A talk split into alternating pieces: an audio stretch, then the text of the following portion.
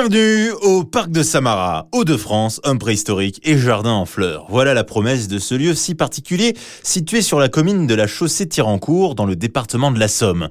Ouvert en 1988, c'est un endroit qui va réunir à la fois tous les passionnés du néolithique mais également de la botanique. C'est un très vaste site à la fois naturel et paysager qui vous propose de remonter dans le temps à travers 600 000 ans d'histoire.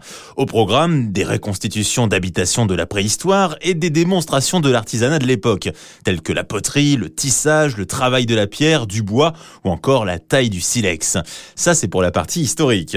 Mais pour tous les passionnés de fleurs, rassurez-vous, vous ne serez pas en reste.